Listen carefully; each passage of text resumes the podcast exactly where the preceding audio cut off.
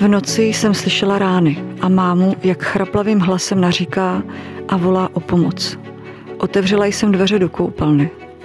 Otec tam matku škrtil nad záchodem. Snažila jsem se ho ze všech sil odtrhnout, zastavit ho. Křičela jsem a prosila ho, ať maminku nechá. Pamatuji si její vypouklé oči a rudý obličej. A to je jen část utrpení, se kterým se nám posluchačka Klára ve svém dopise svěřila. Dramatický příběh si můžete poslechnout právě teď. V pořadu o životě zblízka si s hosty povídáme o tématech, které hladí, ale i trápí naše duše. To je můj pořad o životě zblízka.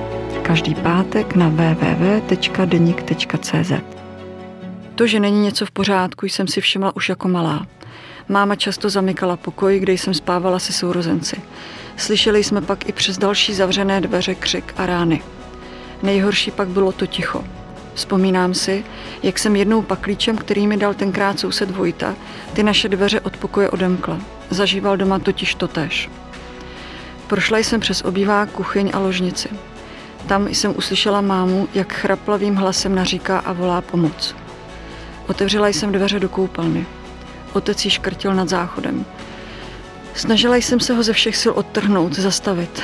Křičela jsem a prosila jsem ho, ať maminku nechá. Pamatuji si její velké vypouklé oči a rudý obličej. Praštila jsem mu přes ruce hadicí od sprchy. Polevil a máma spadla na zem. Choulila se bolestí do klubička. Kašlala, lapala po dechu a říkala, ať jdu pryč. Že to bude dobrý. Opilý otec mě chytil za ruku a řekl, maminka neposlouchá a kdo neposlouchá, musí dostat, tak si to pamatuje.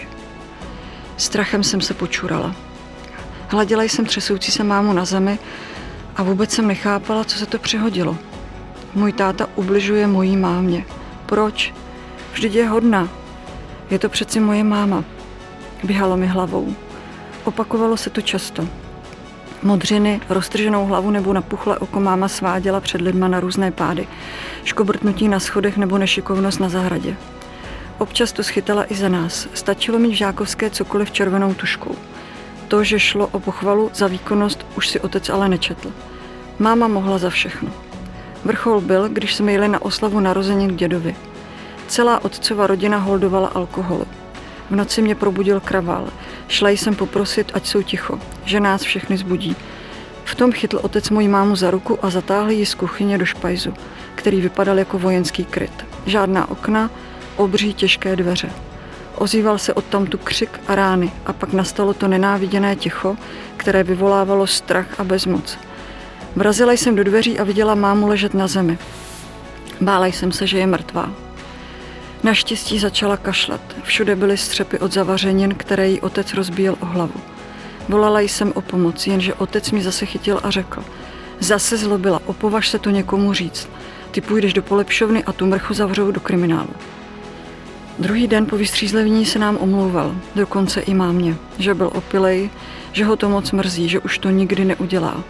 Lhal. Matka ho přes všechnu bolest a ponížení nikdy neopustila. Ani kvůli nám.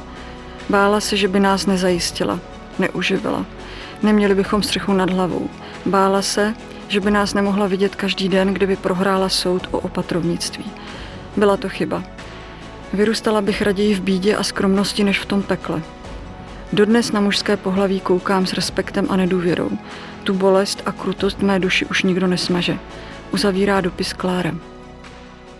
O domácím násilí si dnes budeme povídat s Branislavou Marvánovou Vargovou, zástupkyní z občanského združení Rosa, která pomáhá právě týraným ženám. Vítám vás, paní Marvanová. Dobrý den, děkuji za pozvání. Musím říct hned na začátek, že mi příběh Kláry vehnal slzy do očí a nahnal husí kůže. Povězte nám, co je, anebo kdy začíná násilí.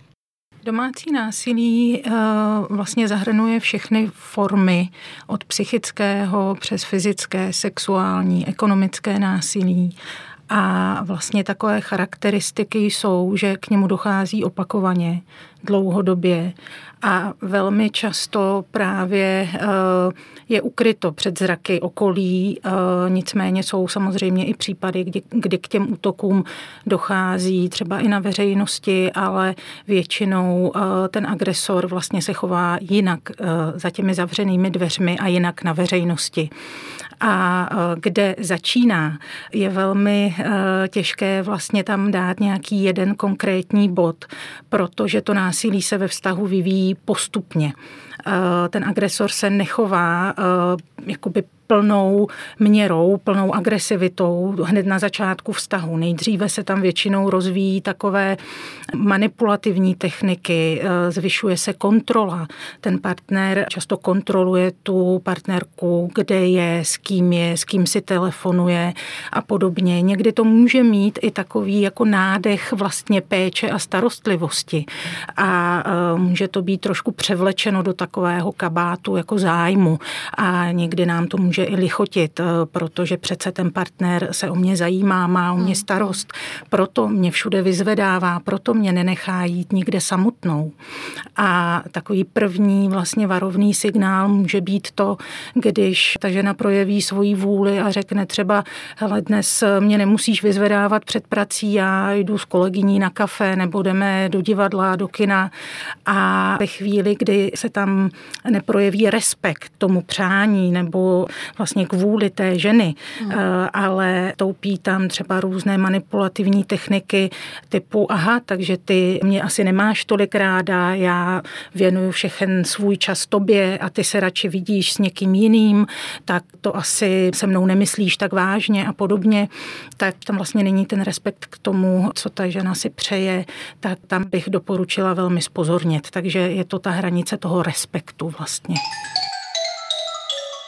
Oběti domácího násilí, ať už jsou to ženy, muži nebo děti eh, z příběhu Kláry, dá se vůbec uzdravit jejich duše? Věřím tomu, že ano. Taky díky tomu můžeme pomáhat obětem, protože kdybychom tomu nevěřili, tak eh, bychom tu práci dělat nemohli. Je to vždy nějaký proces a každý máme různé vlastně obrané mechanismy a dispozice k tomu, jak se vyrovnávat třeba s traumatickou zkušeností, protože samozřejmě opakované dlouhodobé násilí v blízkém vztahu, ať už jsme jeho přímou obětí nebo svědkem, jako v případě pisatelky toho dopisu, tak vlastně nás to nějakým způsobem zasahuje, je to nějakým způsobem traumatizující zkušenost. Nicméně i přístupy k práci s traumatem se vyvíjejí v posledních 30 letech. Myslím, že eh, jsou velké posuny, takže určitě je to možné, ale dřív, než můžeme začít hojit tu duši, tak potřebujeme zajistit bezpečí, protože bez toho vlastně nemáme tu kapacitu a prostor na to zpracovat ten traumatický zážitek. Ještě se zeptám, kolik žen ročně vyhledá vlastně vaše pomoc a kdy nastane ten zlom, kdy žena osloví někoho pro to, aby peklo skončilo? Myslím si, že ten bod je velmi individuální. Pro někoho to je nějaký incident, kterému můžeme říct nějaká jako poslední kapka, kdy se ale nemusí jednat o ten nejbrutálnější třeba fyzický útok. Vzpomínám si na klientku, která vlastně se rozhodla vyhledat pomoc po té, co jí manžel plivnul do obličeje a pro ní to bylo natolik ponížující, přestože předtím už tam docházelo i k fyzickým útokům, že si řekla, že v tomhle žít nechce. A vlastně došlo jí, že ten partner k ní nechová žádný respekt, úctu a rozhodla se z toho vztahu odejít. Na nás se každým rokem na naší organizaci Rosa obrátí obrátí zhruba 300 žen, které dochází k nám osobně na opakované konzultace. Každým rokem vlastně komunikujeme prostřednictvím e-mailů, telefonní krizové linky nebo prostřednictvím chatu s dalšími zhruba čtyřmi tisíci žen. Ježiš, to je obrovské číslo. A kolik z těch žen dokáže toho tyrana opravdu opustit? Je to zase velmi individuální, těžko se mi říkají nějaká čísla o procenta a to z toho důvodu, že i ten proces toho odchodu nebo přípravy na ten odchod může trvat různě dlouho. A my vždy respektujeme vůli a přání té klientky, která se na nás obrátí, do ničeho ji netlačíme, snažíme se jí podpořit v tom, aby porozuměla vlastně dynamice toho násilí ve vztahu, protože k němu dochází v určitém cyklu, aby získala náhled na to, že násilní partneři používají podobné taktiky k tomu, jak ovládnout eh, vlastně a udržet si kontrolu a moc nad tou svojí partnerkou. Také když se rozhodne, aby odešla, tak je důležité ten odchod pečlivě připravit tak, aby byl pro ní bezpečný, pro ní i pro děti, protože víme, že období okolo rozchodu je z hlediska rizika eskalace toho násilí jedno z nejrizikovějších. Proto je určitě dobré, pokud někdo uvažuje, že by chtěl odejít, nebo že by žena chtěla odejít z násilného vztahu, tak um, je dobré se skutečně obrátit na nějakou odbornou pomoc, kde můžeme doporučit nějaké bezpečnostní kroky a podobně podpořit tu ženu i v těch dalších krocích, které potom, které potom následují. Vraťme se ještě na začátek, když už teda žena pomoc vyhledá, konkrétně se obrátí třeba na vás, na Združení Rosa, musí se plná rad a doporučení od vás ještě vrátit zase zpátky k tyranovi, kde žije v násilí eh, a doufat, že vlastně přežije. Existuje nějaká další rada, jak strach překonat a necouvnout? Já bych tady možná zmínila takovou jako zkušenost, že než se ženě, která zažívá násilí ve vztahu, podaří skutečně z toho vztahu odejít, tak v průměru předtím učiní pět až šest pokusů o odchod z toho násilného vztahu. Není to o tom, že by ta žena nebyla schopná odejít. Je to o tom, že ve chvíli, kdy ten agresor vlastně zjistí, že se ta oběť snaží z toho vztahu uniknout, tak vyvíjí všechny možné mechanismy pro to, aby ji udržel nebo aby jí to zkomplikoval. Takže proto je tady důležitá taky podpora toho okolí a to nejenom eh, rodiny, přátel, třeba kolegů v zaměstnání a podobně, ale celého systému pomoci, protože neměli bychom klást veškerou zodpovědnost za řešení té situace jenom na oběť nebo na toho, kdo násilí zažívá, protože už tak toho má naloženo dost. A často se ženy zažívající násilí setkávají s reakcemi, že pokud neodešly, tak je to jejich zodpovědnost, že se to děje dál a podobně. A tady bychom měli opravdu všichni trošku přemýšlet nad tím, jak můžeme pomoct překonat ty bariéry toho odchodu, protože ty ženy nezůstávají v tom vztahu, protože by se jim to líbilo nebo že by jim to nevadilo, ale často nemají kam odejít, jsou finančně závislé, bojí se o to, že by mohli přijít o děti, o kontakt s nimi. Takže těch bariér a překážek je celá řada také se setkávají s bagatelizací toho násilí ze strany okolí. A to jsou vlastně místa, kde můžeme pomoci my všichni. Pokud nabídneme tu pomoc, pokud někteří z nás možná i překonáme ty eh, vnitřní stereotypy o tom, že všude je něco a podobně, všude možná něco je, ale ne všude je násilí. A násilí bychom všichni měli dát jasnou stopku. Braňo, popište nám, jak vypadá takový unikový plán.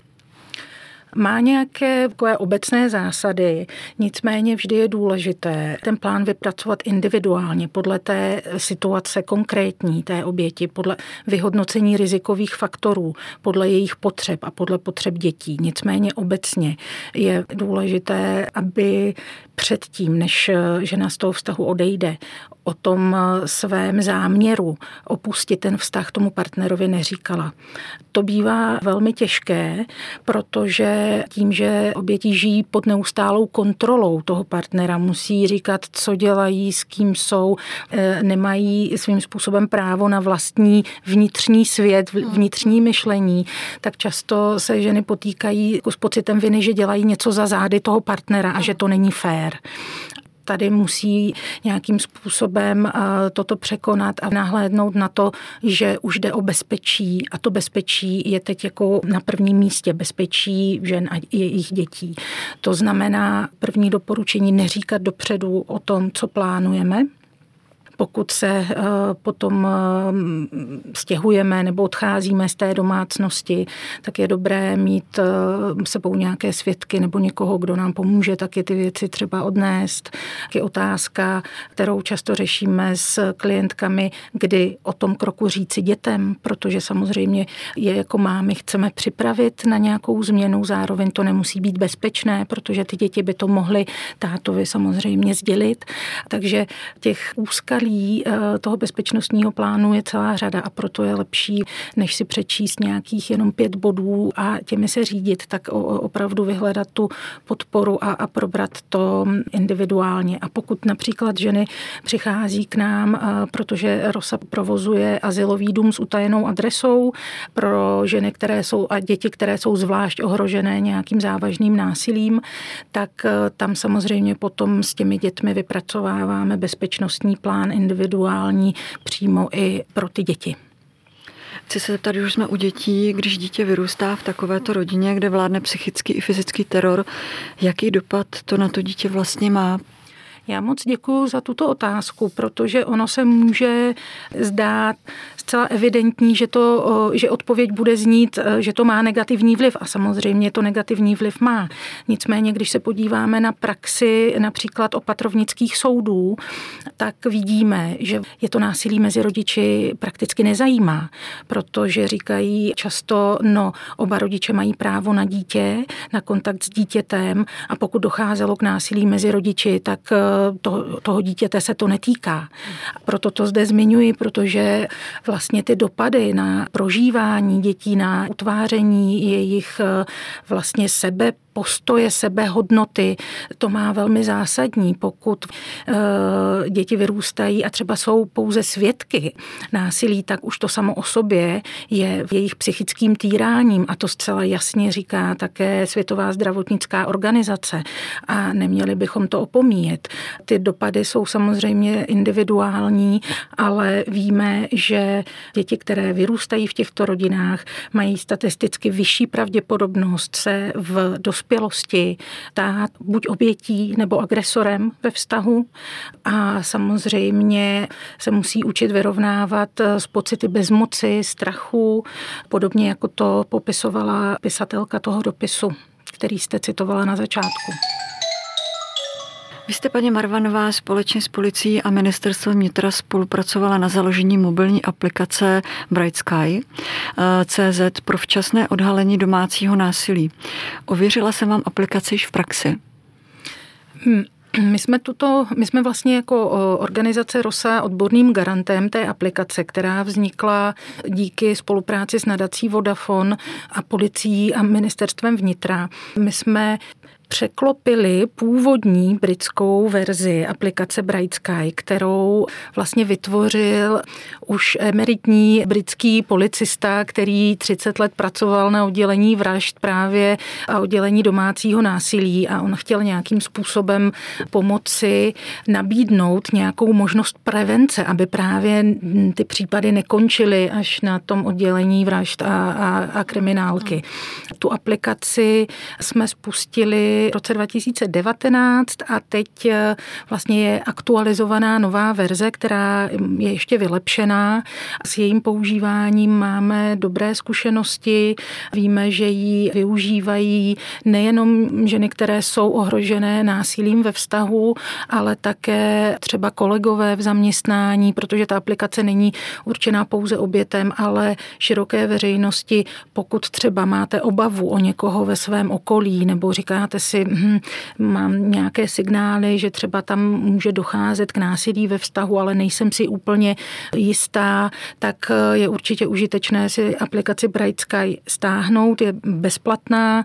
Tam vlastně můžeme najít informace o tom, co je domácí násilí. Jsou tam otázky na vyhodnocení rizika, ať už pro někoho, kdo sám žije v násilném vztahu a chce se vlastně zorientovat, už je to násilí nebo je to hmm, něco hmm. jiného, ale také také pro to okolí. To znamená zjistit se informací, jsou tam kontakty na pomáhající organizace, je tam vlastně i jedna funkce a to je funkce Můj deník, která je, myslím, velmi užitečná, protože skrz tuto funkci je možné eh, zaznamenávat a uchovávat důkazy o násilí, které proběhlo, uchovávat tyto důkazy na bezpečném místě, to znamená, že se neuchovávají v tom telefonu. Toto je něco, co bych doporučila všem, kteří násilí zažívají. Můžete se rozhodnout třeba až za rok, za dva, hmm. za tři, že to využijete. Neznamená to, že když eh, si vyfotíte modřinu nebo že si budete psát deník a tam zaznamenávat, kdy došlo k těm násilným incidentům, že to musíte využít hned, ale eh, může nastat čas, kdy to budete potřebovat a mnoho obětí se dostává právě do důkazní nouze, protože někde ty důkazy o těch předchozích útocích nemá. Vzpomínám si na konzultaci s jednou klientkou, která vlastně k nám docházela eh, do poradny, zaznamenávala si ty násilné incidenty přes tuto aplikaci a vlastně až eh, díky tomu, když to viděla potom všechno černé na bílém, to znamená zaznamenané ty jednotlivé incidenty, tak si uvědomila, jak časté to násilí v tom vztahu je. Připomeňme si příběh Kamily Velikovské, která před lety psychickému i fyzickému tyrání svým mužem čelila. Byl ji kopal, ponižoval, vyhrožoval, sledoval a nakonec doma uvěznil. Eh, ona to nevydržela a bez mocí po tomto dlouhém soužití dohnala sáhnout po zbraní, kterou manžel nakonec v sebeobraně zastřelila. Myslíte si, že kdyby existovala aplikace, o které se teďka bavíme, mohla by jí zachránit tak utrpení a sedm let života, které strávila ve vězení? Já myslím, že ta aplikace je opravdu jako preventivní eh, nástroj pro to, aby ať už ženy, které zažívají násilí nebo jejich okolí včas mohlo identifikovat. Pozor, tady je problém a začít ten problém řešit včas. Ze zkušenosti bych řekla, že se na naši poradnu v posledních letech obracejí ženy po kratší době trvání toho násilného vztahu.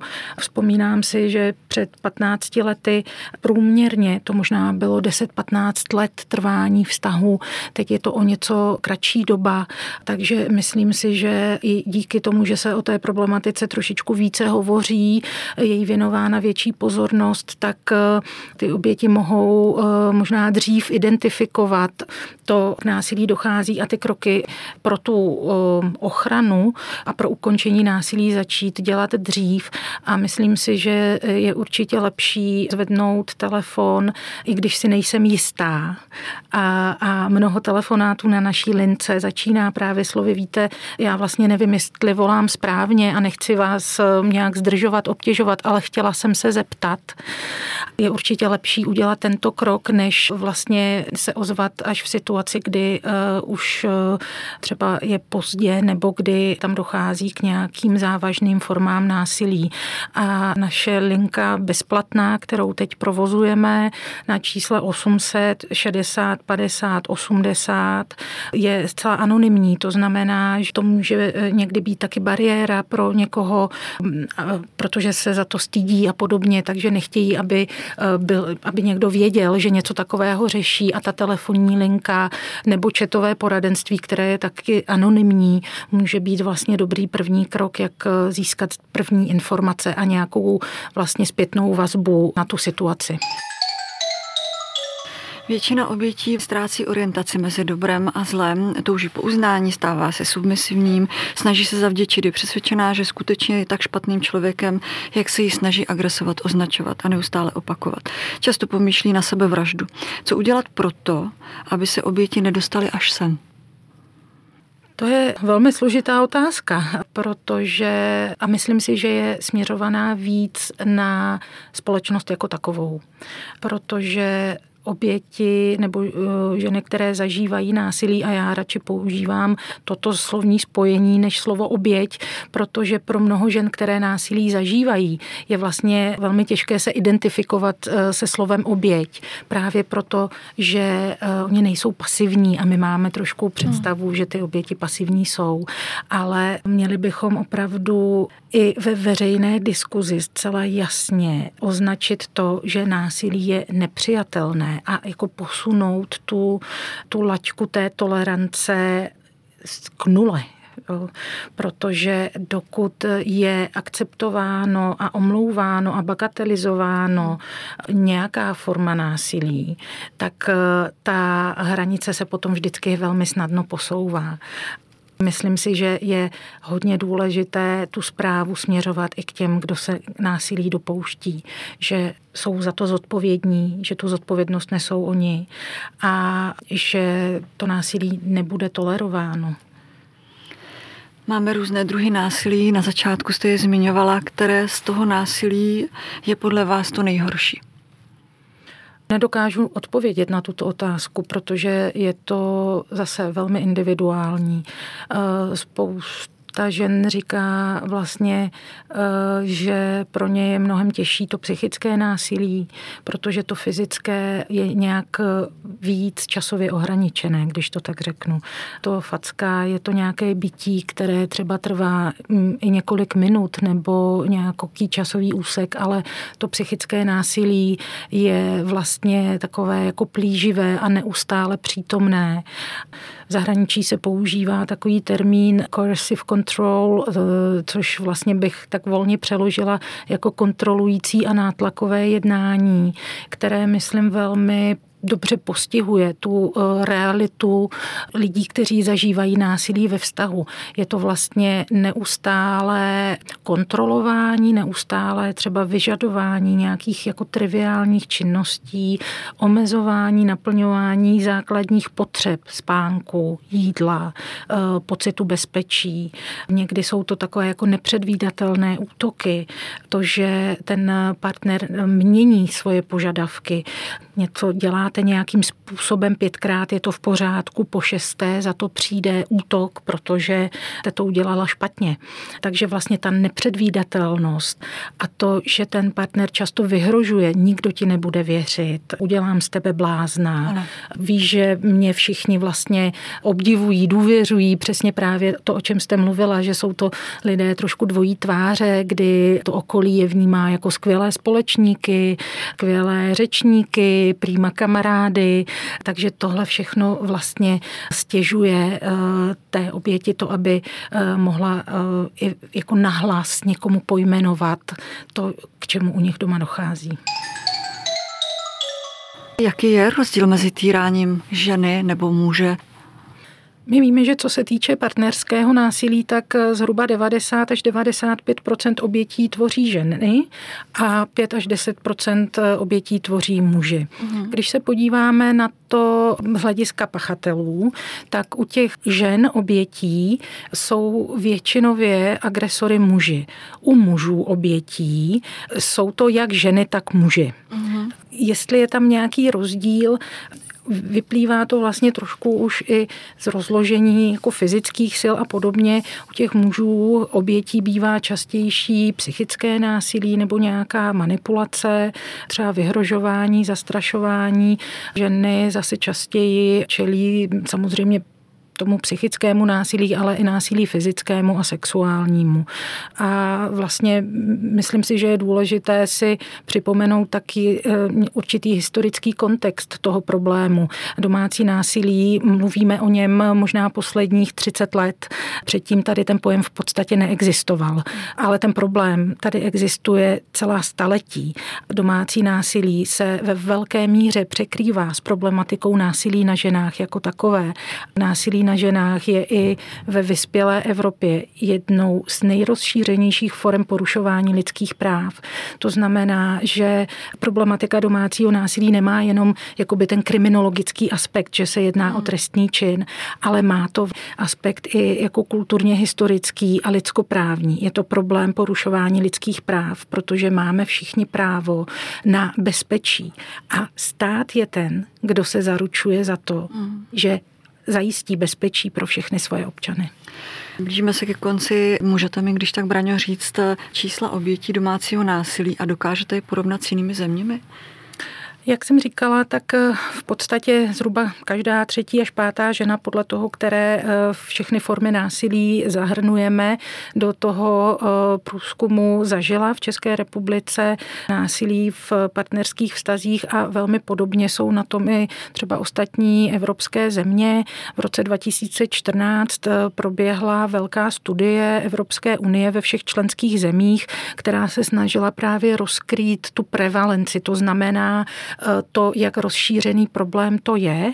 A eh, Česká republika v tomto kontextu eh, vychází tak jako mm, podobně jako ty ostatní okolní země. Vlastně to taky ukazuje na to, že to není opravdu problém individuální, to není problém jednoho agresora a jedné oběti. Je to problém společenský, hmm. protože se vyskytuje ve všech zemích světa a opravdu to není jako individuální Eh, selhání jednotlivce nebo to, že někomu rupnou nervy. Je, to, eh, je to vlastně jev, za kterým stojí systematické zneužívání kontroly a moci. Braňo, děkuji vám, že jste přijala pozvání eh, do pořadu o životě zblízka a věřím, že všechny tyto informace mohou obětem domácího násilí pomoci. Děkuji posluchačům a budu se na vás těšit zase v pátek na stránkách deníku www.deník.cz. Děkuji za pozvání. Hezký den. Milí posluchači podcastu o životě zblízka, svoje příběhy, náměty, o čem byste chtěli poslouchat příště, tipy nebo rady, pište na adresu bohumila.cihakova zavináč deník.cz.